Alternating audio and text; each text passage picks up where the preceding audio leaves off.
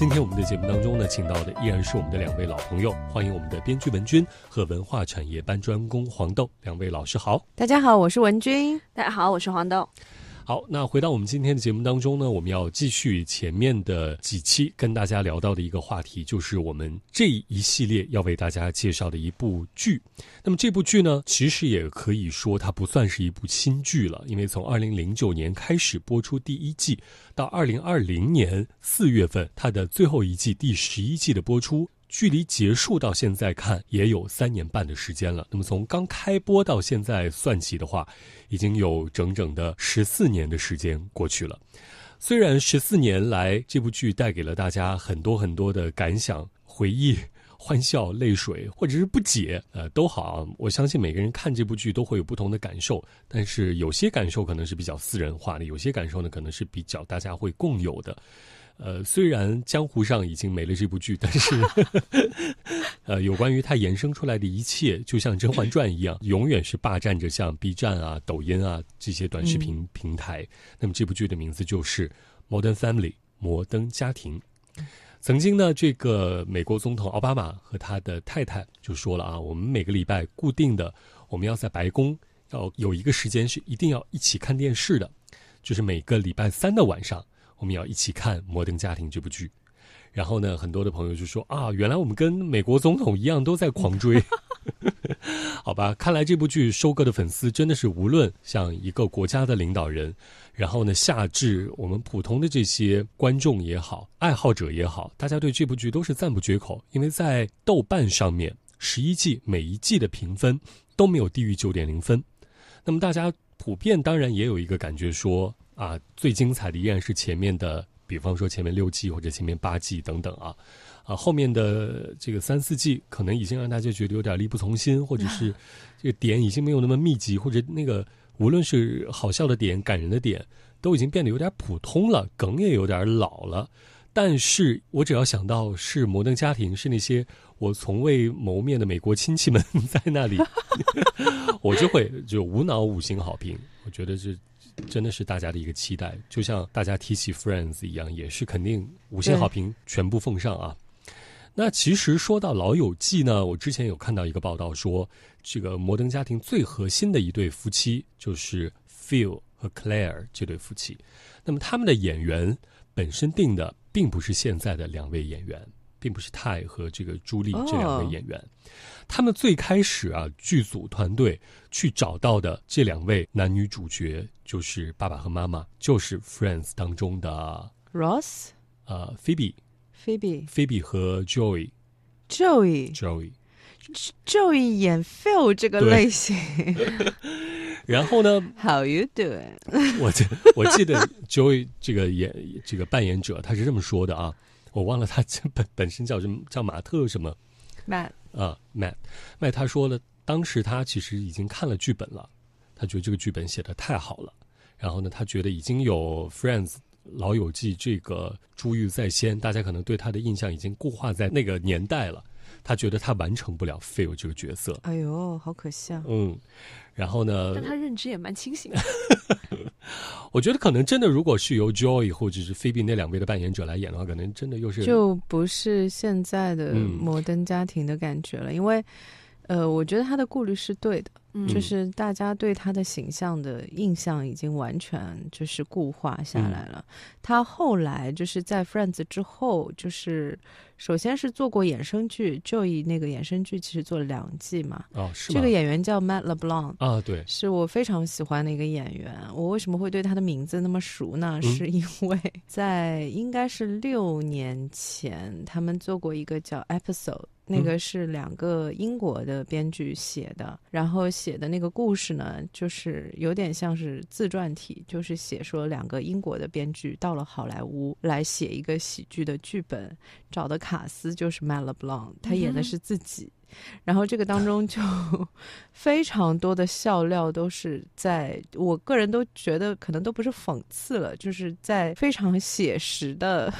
把好莱坞的那些搞笑的诡异的那些现象就是描写出来嘛，就蛮有意思的、哦、还有这么一回事。对，所以我会、哦、为什么我会知道他名字叫 Matt LeBlanc， 就是、嗯、因为他那个里面他是演的自己，他就是叫 Matt LeBlanc。然后那个剧也是有就是蛮多，就是好像是有三个那个老友记的那个卡司都有去客串过。 哦, 哦那还蛮厉害的嘛。对，六位有三位都出演过。那个剧也很好，那个剧我也很推荐，叫 Episode。 我查一下它的中文叫什么然后就是英式喜剧、哎、它是那种就是就不是那种特别就会让你哈哈大笑的那种，但是就很好笑。是吗？也是好看的。好看、啊、好的。我记得印象里自己演自己的只有今年上的那个贝克汉姆啊、哦！救命啊！那个纪录片吧，纪录片啊，那个到底是不是纪录片呢、啊？说是纪录片。呃，我有看过一点片段，我觉得也有有有纪录片的部分，然后也有出演的部分、嗯、爆米花不好吃，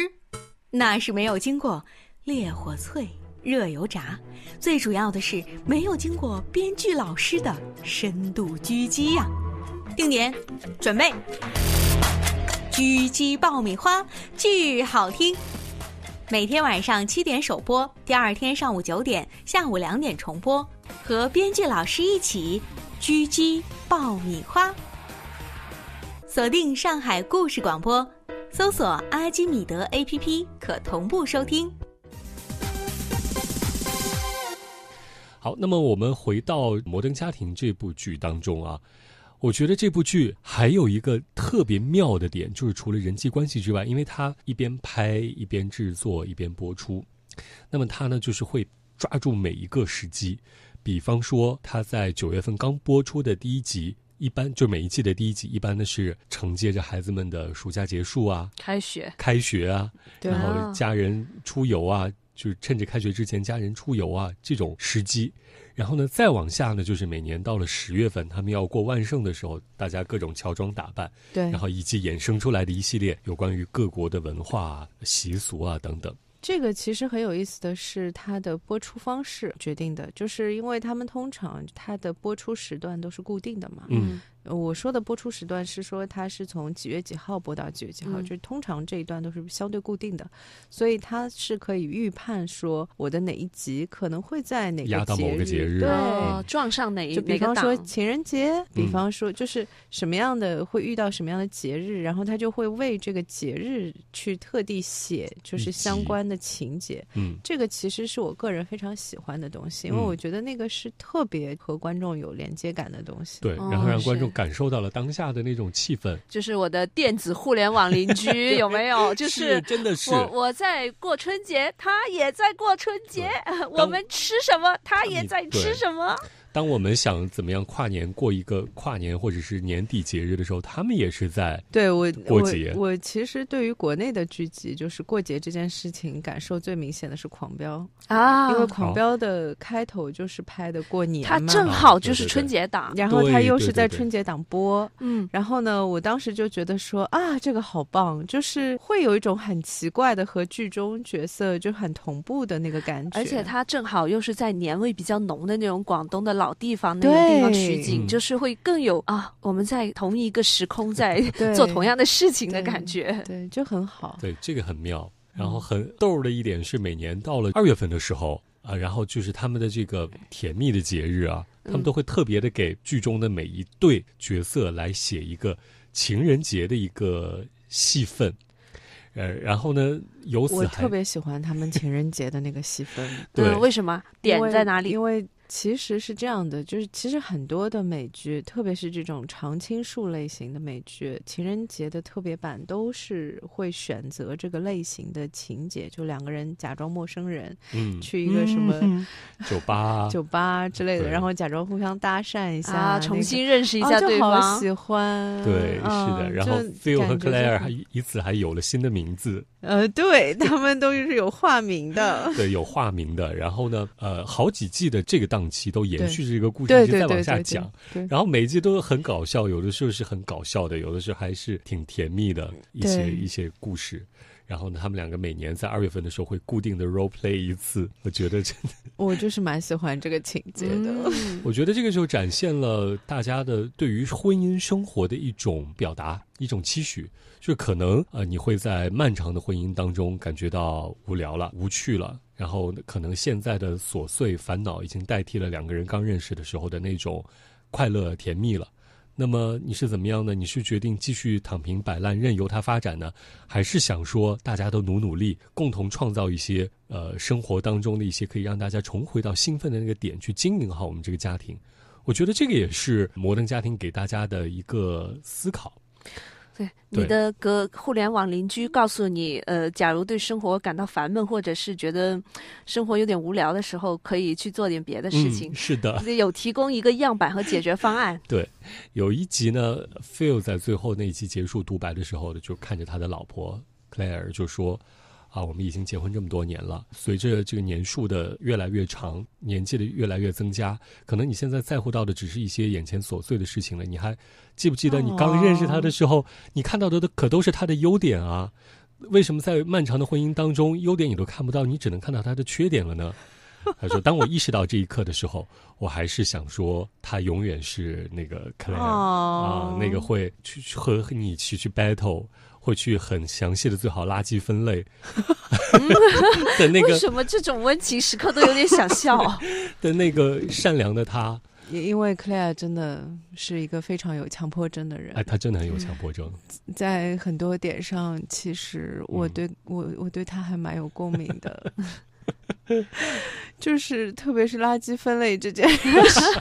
哦，我觉得他们这种人设或者是固定的一些设计是是笑点的来源。我是我是一个特别喜欢垃圾分类的人，是吗？就是我就差没有洗垃圾了，我跟你说，就我哦，我真的发现你想洗垃圾的话，也可以去每个人都有相关的工作，每个人都有一个点，都是会。就是他非常关心在意的点。对对，是的，我是真的会把牛奶的那个包装剪开，把它冲干净，然后扔到干垃圾里面、啊、那你看到我你会崩溃，因为我有的时候就是说嗯，今天时间好像有点多，那就洗一洗啊、呃，今天时没时间啊，那就放一放就是就是我不固定的，我看时间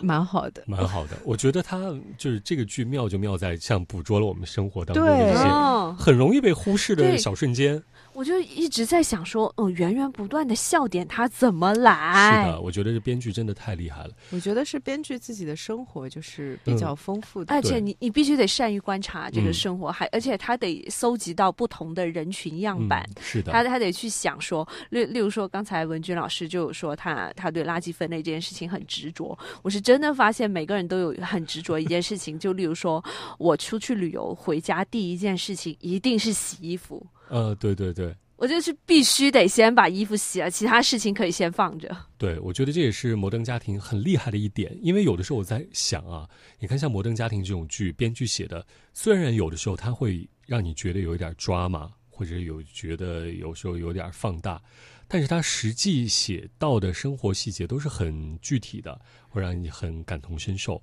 会让你觉得说哇，编剧很厉害，观察到了生活当中的一些很小很小的点。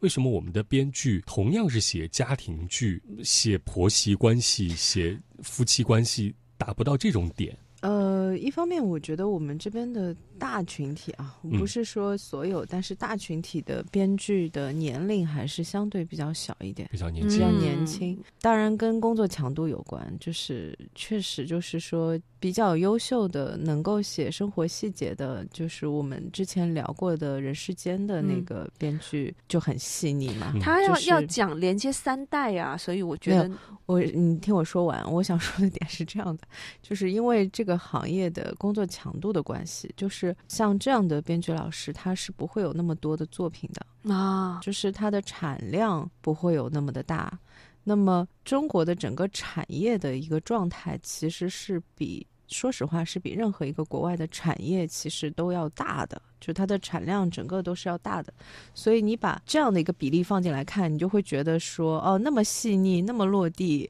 就是那么让人感同身受的作品就很少。但其实呢，你从绝对数量上来说，它的我认为它的绝对数量是不少的，特别是跟美剧比嗯来说，它的绝对数量是不少的，但是它放在所有的剧集里面，因为国内剧集的产量确实高嘛，所以就就感觉好像就少很多这样子。 嗯, 嗯是的。哎，国内剧集的产量真的也是总产量是很可怕的，总产量真的很高很高、哦、因为有的时候你打开那个优爱腾啊就是你调到电视剧的那一栏，你会发现怎么会有这么多的剧所以才需要我们、啊、是。哎，以前没有视频网站只靠电视台播的时候，这些剧可怎么去寻找出口啊？其实现在有很多剧应该还在还在剧库里面，还在还在压箱底其实应该压箱底也还有蛮多的对，我我我觉得应该是这样啊，就像今年蒋雯丽老师上的那部电视剧已经压了几年了，六七年了，好多年，对、嗯、才上。我觉得有了网络之后压剧这个情况应该不会那么严重了吧，因为如果大家只是盯着上新剧来播的话，那确实你说就是有限啊，一年就最多播那么十几部，到头了撑死了。然后可能以前大家退而求其次，那就上地方台，那现在有了这个优爱腾之后，大家还需要这样压剧吗？其实比原来好了很多、嗯、就是现在没有，但是整体上来说因为还是一个行业状态的问题、嗯、就是首先是说观众还是有这样的一个需求，因为剧的产品它比较特殊，特别是国内的这个呃播出形式，它跟就是像美剧《摩登家庭》它播那么多年，它的播出方式是不一样的、嗯、国内的一个剧就是我们拿《甄嬛传》举例好了、嗯、就是它会不停的重播嘛、嗯、它更多的是一种重播的方式。那么像这种情况呢，其实就是表现出就是说其实观众喜欢看的剧还是少、嗯、是这个问题。对，观众真正觉得好的、就是、喜欢看的，所以你就会不停的去拿这些就是一直可以播的观众还在继续看的这些剧来做重播嘛，是这个问题、嗯、所以这就是一个就是两边都很矛盾的一个地方。你产量直接就是又上去了的话，那又会产生像原来的那样的问题，就是有大量的剧堆在那里播不了。嗯，但是如果你产量就是很大程度上去减少的话呢，也会造成就是说呃剧荒的这个情况，就是很矛盾。而且因为好的作品呢永远都是非常非常非常少的少数。因为我和平台方的几个制片也是就是关系比较好嘛，嗯，就是有的时候也会聊到就是平台方的一些收片的标准啊，包括他们评级的一些标准啊等等。其实每一年平台方能够给到 S 级 S 加级就是最好的两个等级的剧，每个平台可能都不超过四部，也就是说其实大家都是明白的、嗯、就是真正的好作品的数量其实就是这一点，每一年的产量基本上就只有这一点。但是这个也不能说人家没有做到那么好就不让人家干活吧没有没有没有那没有哪个意思哈对，因为我只是觉得就以摩登家庭来说，他们的编剧对于生活的观察真的是非常非常的细腻。虽然这部剧叫做 Family， 但是呢我们可以在当中也看到了比方说职场，然后文化冲突、人际关系等等等等。所以呢我觉得厉害就厉害在不光是演员演得好，然后剪辑剪得好，导演导得好，编剧更是功不可没。好，那今天呢我们跟大家又聊了一集这个有关于摩登家庭的话题，后面的节目当中呢我们会就摩登家庭在这个延展开来跟大家讲一点别的，好不好？文娟老师、黄老师，我们在下一期的节目当中跟大家来聊点什么呢？呃，我们来聊聊看就是节日档的电影吧，因为现在已经非常接近了，就是要跨年了嘛、嗯、其实每一年的跨年呢往年都是好莱坞最就是最大动作的，基本上都是在这个阶段。嗯、呃，对他们来说因为也是个节日季嘛，那对于中国的观众来说呢很多都是在春节档的那个阶段来放，然后其实大家选片的类型还是会有点不太一样的。 嗯, 嗯好，我们可以稍微聊一聊。好，没问题。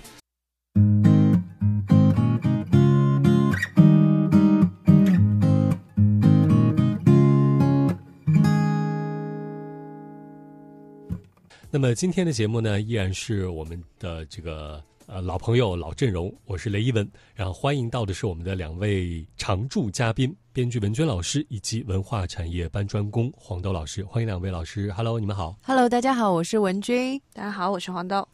好，那么前面的几期呢我们跟大家聊到的是一部我自己非常喜欢的美剧，叫做《摩登家庭》。那么文娟老师一拍板啊跟黄总老师说行，那么这期就来说一说《摩登家庭》。因为呢这部剧虽然看起来给它贴上的是喜剧的标签，但是我觉得有的时候还是你不是有的时候是很多时候你都可以从当中看到这个包罗万象的世界。就像这部剧的三个主要的构成是三个家庭，我们从每个家庭当中都可以看到一些社会缩影啊。比方说在 J 的家庭当中，我们可能看到的就是不同的比方说民族、不同的国家老少搭配，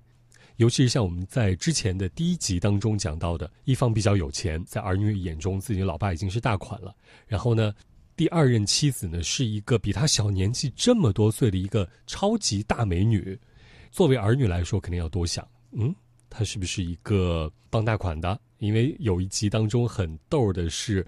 Claire 偷偷的跟她的那个儿子说Gloria 就是个嗯 gold digger gold digger 对，然后呢他小儿子没听清楚、啊、不知道什么叫 gold digger， 然后呢小儿子听的是 coal digger 就是煤的那个挖掘挖煤 的, 挖煤的对，然后这就很有意思，这个我真的是要笑死了真的很很逗、嗯、然后呢在 Claire 和 Phil 的这个家庭当中呢，就看起来当然大家是生活美满，但是这其中呢也包含了比方说像全职家庭主妇，然后呢丈夫赚钱养家的这个社会议题，还有呢就是孩子们的成长、恋爱、读书这件事情，也是让夫妻俩伤透了脑筋。然后另外一对 Cam 和 Mitchell 的这个家庭呢，我们是看到了多元的婚恋方式，同时呢也折射出了一种这个领养孩子在家庭当中的一种教育方式。还有呢就是他们两个人经常也说到啊，像 Mitchell 是城里人， Cam 呢觉得他是乡下人啊，这种矛盾也很有意思，就是城里人和乡下人的这种婚恋的磨合方式。因为 Cam 确实是在农场长大的、嗯、他是在一个 farm 长大的，对，他就经常会吐槽 Mitchell 说哦，你们小时候还在说自己的玩具、自己的那个玩的东西不够高级的时候，我们只能在猪圈里面玩猪啊。然后呢，这种确实是，是其实这个点我好喜欢。哎，这种当当组成亲密伴侣或者组成家庭的时候，真的会相处的细节越多，就越容易发现不同。嗯、这个其实它里面用了一个在我看来非常世界性的桥段，因为它经常会出现 Cam 有一个妹妹，然后这个妹妹呢，就是对 Pam， 然后呢就是会来走亲戚，然后就很吓人，要住在他们家，然后所有的生活习惯都是不一样的，对，因为说话又很大声啊，他的说话大声真的、嗯、我每次这个演员出现的时候我都要把音量稍微调低一点我觉得他每一集演完应该是啊累了，因为真的要说话很大声，嗯，这还蛮可爱的。然后 Gloria 说，你们城里人还在豪华的大商场里面挑我要选哪个洋娃娃的时候，在我们哥伦比亚筷子上插个苹果那就算是个洋娃娃了，所以让大家体会到了世界有的时候并不是那么的大同的一种感觉。我觉得这也是由一部喜剧延伸出来让让大家觉得更包罗万象的一种体验啊。然后刚才我们说到的很逗的一点呢，就是在这部剧当中大家可以看到人际关系。我记得有一集印象特别深刻，就是 Phil、Gloria 和 Cam 他们三个组成了一个和 Pritchett 家的人结婚的人的联盟。他们三个呢，因为他们三个的配偶都是 Pritchett 家的人， 嗯, 嗯, 嗯然后呢，他们就是外姓人，对，他们就一直觉得 Pritchett 家的人怎么都这么霸道，他们要干嘛就干嘛，开吐槽大会嘛。然后他们三个就就以此团结了起来。然后他们对抗的点是决定当年的家庭旅行去哪一个国家玩，对啊、嗯，挺挺逗的。因为往年都是就是由那个，特别是 J 嘛，对，对由 J 来决定的嘛。然后他们就觉得不行，我们要申请说我们要有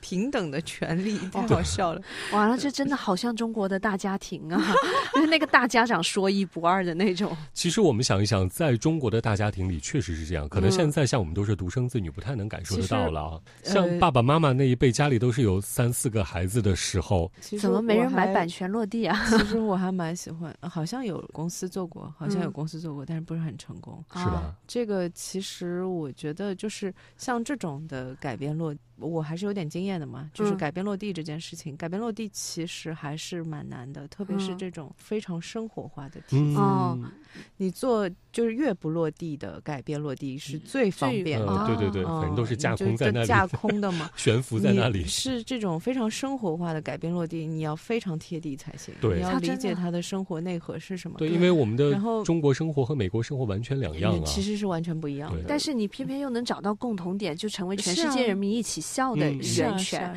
啊、这真的是说举重若轻。我我我之前就是你们在聊就是大家长这件事情的时候，我就在想，其实因为我是这样的，我是家里面就是都是独生子女啊，这样我父亲就是独生子女啊，是吗？就这种状态、哦、那还蛮难得的呀。然后呢，对的，然后我先生家呢，就是爷爷奶奶、外公外婆都是四代同堂。Oh, 就两边都是大家庭、嗯、就是大的不得了，都是各种、嗯、舅舅舅妈叔叔阿姨，一过年好几十口人的那种，对、嗯、就出去吃饭都是两桌十几就每桌十几个人然后就两桌、嗯、然后我看那个状态其实我就很喜欢，我不知道为什么，就是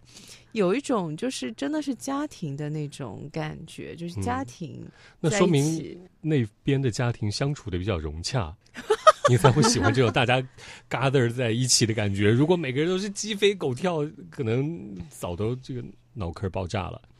所以我觉得可能是因为相处的比较好，大家才会有这种温馨的感觉吧。我同意，我同意、嗯、就是整体上大家还是和谐的一个、嗯、状态，嗯，虽然可能就是不同的家庭的境遇都不太一样、嗯、但是整体上就是和和气气，大家有商有量的那个状态就很好，而且就是说冬天的时候就特别喜欢这种温馨的感觉，有没有？对，所以节日的时候就很多这种家庭片、笑片、合家欢系列的那种、呃、是，而且摩登家庭每年就是到了年底十二月底的时候，他就会推出一个节日和跨年的一集，播完之后他们就休假了，然后给大家一个非常美好的分号，对，就是他们里面的这个三个家庭是怎么过节的，嗯啊、呃，那个也非常喜欢，嗯，我记得好像是从哪个美剧开始，反正他们每一年基本上都会做这个题材啊，有特辑啊、哦嗯，好像都会做特辑，都会做特辑。我印象深刻的是那个《老友记》的第一季的节日档的那一集，也是，就是本来是各自都要各回各家去过节的，结果因为各种各样的原因，最后都没有去成，就还是留在纽约过节，然后就是一群人，嗯、而且就是吃的也很。因为莫妮卡把那个所有的东西都烤糊了，反正他们找不到钥匙嘛，没有那个钥匙开不了门，然后就只能吃，就是说莫妮卡之前给 Chandler 准备的一个像难民食品一样的那个袋子，里面有一些这种什么什么压缩饼干啊什么那种感觉，然后就大家挖一点点就是分一下，但是那个氛围感很好、嗯、氛围听起来、嗯、就是大家围在一起嘛，那个感觉就特别舒服、嗯、摩登家庭也是，摩登家庭的第一季的那个节日档也是我非常喜欢的一个作品，嗯，因为我觉得节日档其实在家庭题材里面是更好的，嗯，是的、嗯、就是有一种看的人和就是影片里面的人有一种共情感，是的、嗯、呃，非常容易捕获人心、嗯、也很容易占领市场取得收益真的很好。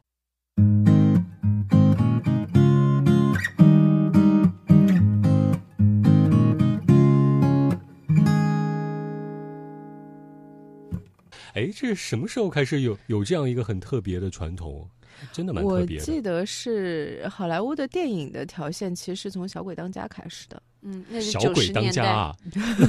有点早了吧，就九十年代开始的吧、嗯、在小鬼当家之前其实很多的都是那种动作大片的 I P， 就是所有人都知道的那个 Die Hard虎胆龙威那个系列，就是每一年的美国的那个节日档都会上的，因为他写的也是节日档那个时间发生的事情，他每一集都是踩在那个那个时间嘛。然后那个很多都是动作类的 I P， 终结者好像也是，终结者是暑假还是反正就都是踩的这种大的。终结者好像是暑假。是暑假、嗯、对吧，就是大的这种动作片的 I P 很多都是放在节日档，哎，好像是咱们以前有讨论过啊，碟中谍都是啊、嗯、对啊，对吧，就是暑期档那个时间。然后从小鬼当家开始，因为小鬼当家是一个相对就更贴节日的质感的东西、嗯、因为它是讲说一家人出去过节、嗯、出去度假、嗯、度假结果把一个孩子落在了家、嗯、家里就其他孩子都去了，家里一共仨孩子，其他孩子都爸妈带着去了，就这一个不是亲生的，大概就就是那种扔家里扔家里的，嗯，就特别可爱。然后因为那个演员 Macaulay 嘛，他前段时间刚在好莱坞的那个星光大道上面留了他的首映嘛，然后在《小鬼当家》里面演他母亲的那个演员还去了。然后哦，是吗？说嗯，说那个对不起啊，当年把你留在家里，特别就那个感觉，就是你哪怕现在看也依然觉得就是很温暖的感觉，嗯、是的、嗯，就很喜欢。然后从我记得是从《小鬼当家》之后就开始了有很多的这种的同类产品。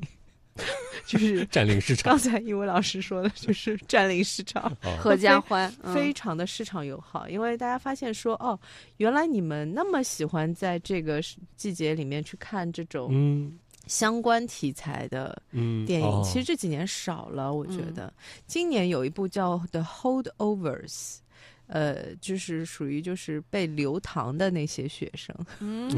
发生的事情。我稍微瞄了一眼，我没有看完。我觉得确实算是剧本算是写得很好的，这几年少了，是吧？我觉得主要的问题是因为这个题材的开发人员比较少，其实大部分都去写那些大片，嗯 I P 各种，嗯，就是很多的都是 I P， 就有点不太行。就早几年其实真的很多什么真爱至上啊，啊真爱至上不是每年，就是这种浪漫电影也是年底经典款，嗯。就是每年都要刷一下，哎，那不就像我们的贺岁档一样，也是有这个，对，我们有这个 feel。是的，我们今年的贺岁档会特别的惨烈，啊、呃，都在抢是吧？你是说二零二四贺岁档？对，我已经看到他们那个部分影片的抽签结果了，真的假的？对，就是那个红毯先生本来是十一月份定档的嘛，结果他也跑去贺岁档了。红毯先生、嗯，对对，就是那个宁浩和刘德华的。哦，是吗？嗯，哇，怎么又到贺岁档了？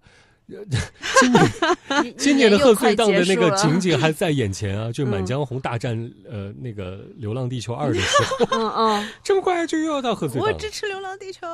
我支持《满江红》。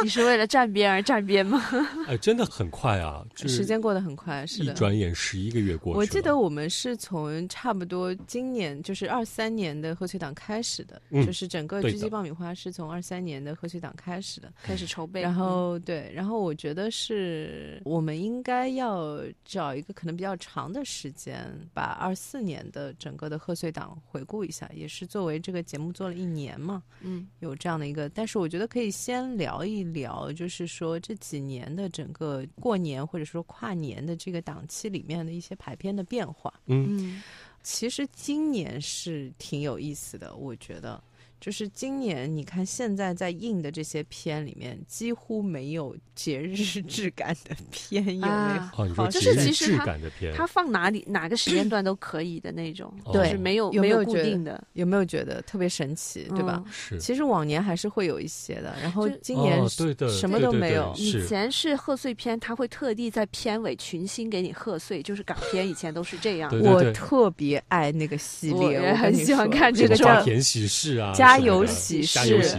家有喜事那个系列是我最爱的、嗯、最爱最爱的一个系列，就是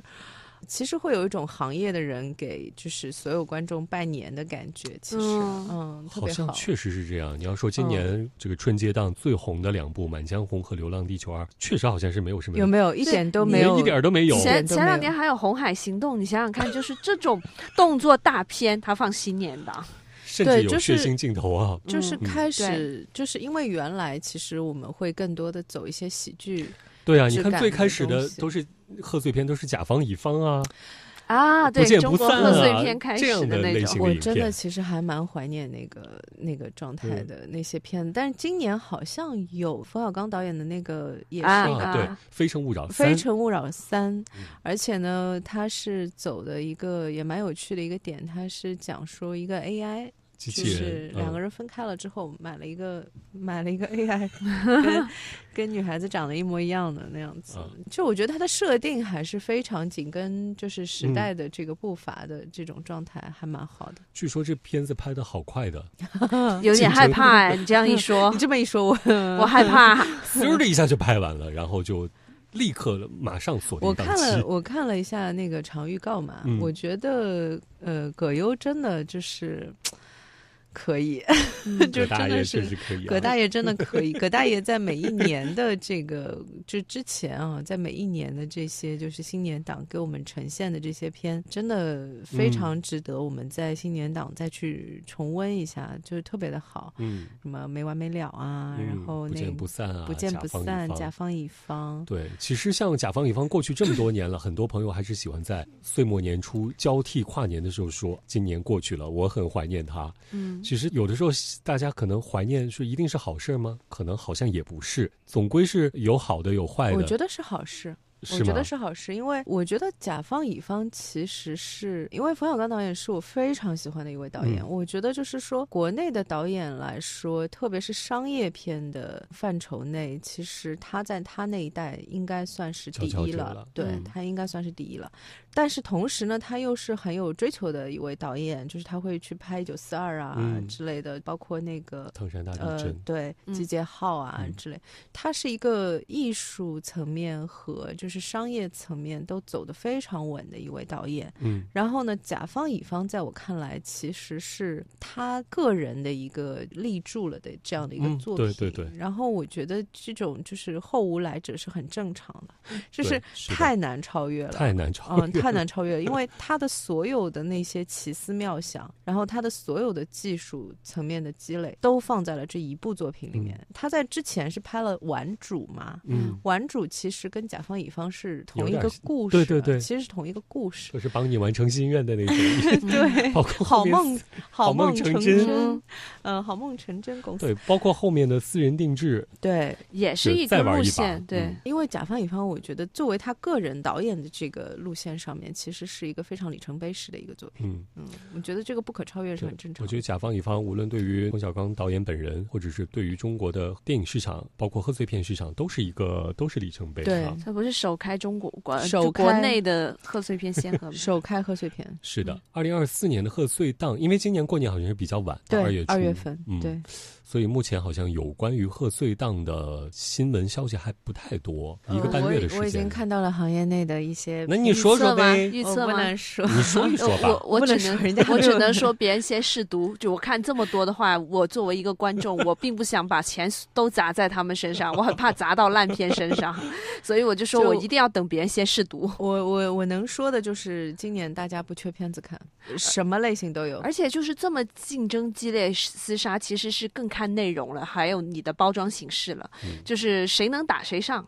但其他的肯定是做垫背的，不可能我一个观众我这么有钱我二十部全看的，不可能不可能，钱时间都支撑不住啊。这个其实让我想到了一个很有意思的事情，因为我孩子还比较小嘛，我前段时间带他去看他人生的第一部电影，我最后为了安全牌呢我就选了汪汪队，嗯、呃、因为他看得懂嘛，他那个短的动画片都看了，然后我发现真的好莱坞现在就只适合拍这个就是他所有的东西放放汪汪队是刚好的，是吗？他的技术层面的东西非常的强，但是呢他的叙事层面的点已经退化到说我的情节都靠我就是一边说一边演出来给你看、嗯、就是他这种是写的最好的啊、嗯哦嗯、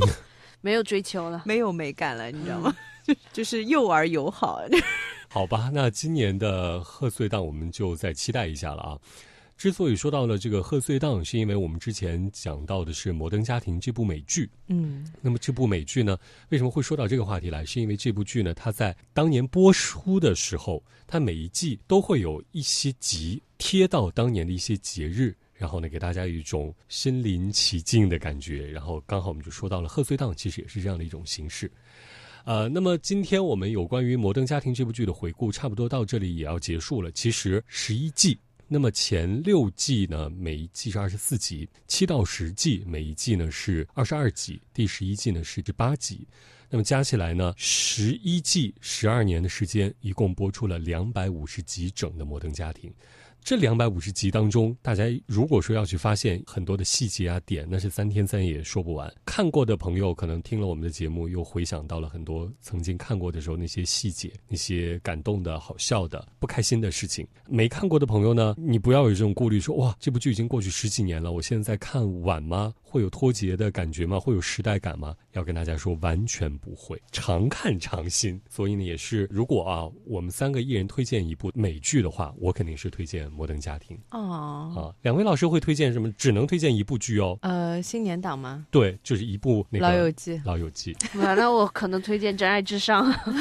啊，电影啊，可以可以，都很好、嗯，都很适合我们今天的主题，就是过节的时候，尤其是冬天的时候，无论是自己也好，跟朋友、跟家人、跟爱人、跟孩子，或者是跟你的汪星人、喵星人窝在沙发上看，都是很开心的一件事情啊。